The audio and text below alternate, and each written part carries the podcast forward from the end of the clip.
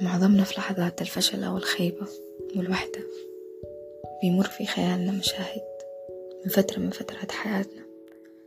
بنعتقد إنها من أجمل المشاهد في حياتنا. بنكاد نجزم استحالة تكرارها مرة أخرى. ومع مرور الوقت بيزيد تعلقنا بالمشاهد. وبنحكم على أنفسنا بالانتظار في محطة معينة خوفا من مشهد البداية الجديدة أو يمكن لعدم ثقتنا بأنفسنا.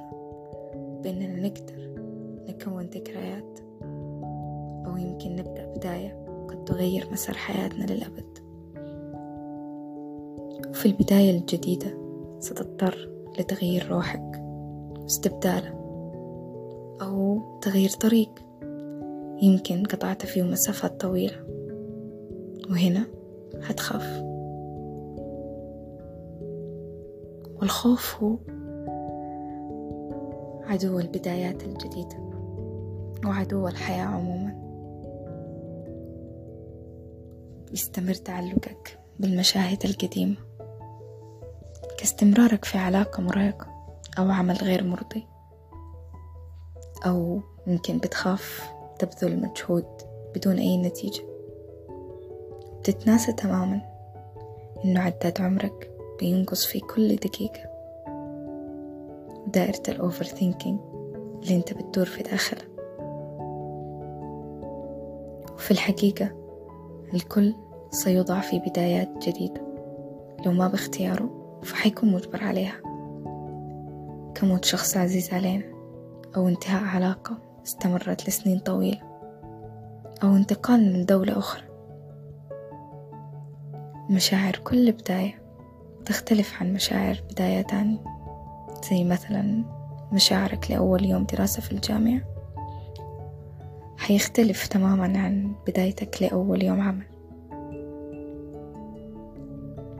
ومع ذلك نحن ممتنين للبدايات الجديدة لأنه لولاها ما كان حيكون عندنا الرغبة في العيش وما كنا حننتظر صباح كل يوم. والبدايات أنواع. في بدايات ضخمة وكبيرة تحتاج لتخطيط وصبر وفي بدايات صغيرة تحتاج فقط لقرار منك تحفظك على صحتك أو تعلمك لغة جديدة. وفي نظري كل نهاية ما هي إلا بداية جديدة. ولولا إيمان جميع الناجحين بالبدايات الجديدة لما وجدت أشياء كثيرة في حاضرنا. كوالت ديزني اللي ترك المدرسة في سن مبكر. وفشل في انضمامه للجيش وفشل في إنجاز مشروع بسبب قلة خبرته في إدارة الأعمال. كمان طرد من عمله كصحفي في إحدى الجرائد.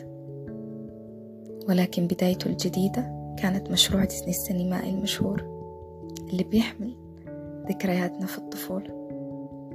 وهنري فورد. اللي فشلت شركته في تسديد القروض اللي عليها بسبب سوء تصاميم للسيارات حيث أوقفت عملياتها في عام 1951 ولكنه بعد سنتين من الفشل قرر يكون عنده بداية جديدة وقام بجمع الشركة من جديد وحصل على تمويل وحاول مرة أخرى وابتكر سيارة جديدة حصلت على نجاح باهر مما أدى إلى تدوير عجلة الشركة وأصبح مؤسس شركة فورد موتور إحدى أكبر الشركات للسيارات في العالم على مر السنين. والبدايات الجديدة عزيزي المستمع ليس لديها عمر محدد. فقد أمضى راي كروك حياته المهنية بائعا لأجهزة عمل الحليب المخفوق قبل أن يشتري مطعم ماكدونالدز. في سن الاثنين وخمسين عاما ويصبح أكبر متاجر للوجبات السريعة في العالم. البدايات الجديدة هي فرص للحياة وقرار يجب أن تتخذه قبل فوات الأوان. يقول الناس في الحديث لو تعلقت همة أحدكم بالثريا لنالها. بداية جديدة هاخدها أنا في بودكاست ديجافو. أتمنى البداية تكون خفيفة على قلوبكم. معاي أنا تيال صراحة.